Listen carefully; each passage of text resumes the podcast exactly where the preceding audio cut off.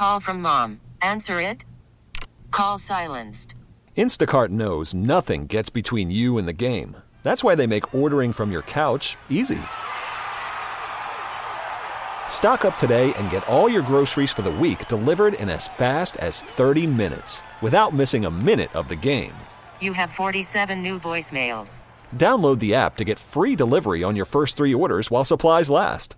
Minimum $10 per order. Additional terms apply. Let's find out what's going on. It's time for the news. Here's Mary Dixon. U.S. House Speaker Paul Ryan of Janesville, Wisconsin, is telling confidants he won't run for reelection in November. Axios was first to report it this morning. It's been confirmed by the AP, Washington Post, CNN, CBS, and NPR, among others.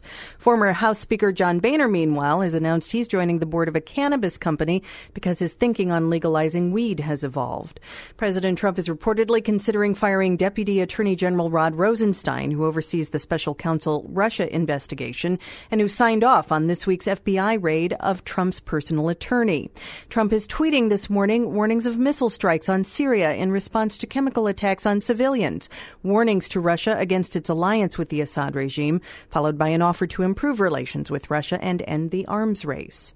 Facebook's Mark Zuckerberg returns to Capitol Hill for another day of apologies and questions about the social network's use of our personal information. Zuckerberg told Senator Dick Durbin of Illinois that he wouldn't share publicly uh, the name of his hotel or the names of people he's messaged. The founding pastor of Willow Creek Church in South Barrington is retiring. Bill Hybels is stepping down six months ahead of schedule after the Tribune reported the megachurch's leaders had investigated and cleared Hybels of allegations that he behaved inappropriately with female employees and congregants. Yvonne Staples has died. Her baritone grounded the Staple Singers in some of their most popular songs, including Respect Yourself and I'll Take You There. Yvonne died in her home in South Shore of cancer. She was 80. It's 801 on XRT. So this afternoon, the White Sox host Tampa after they lost to the Rays at home six to five. Tonight the Cubs host Pittsburgh. They lost to the Pirates eight to five in their delayed home opener. Also tonight, the end of the NBA regular season. The Bulls host the Pistons in their final game of their so far 27 and 54 season.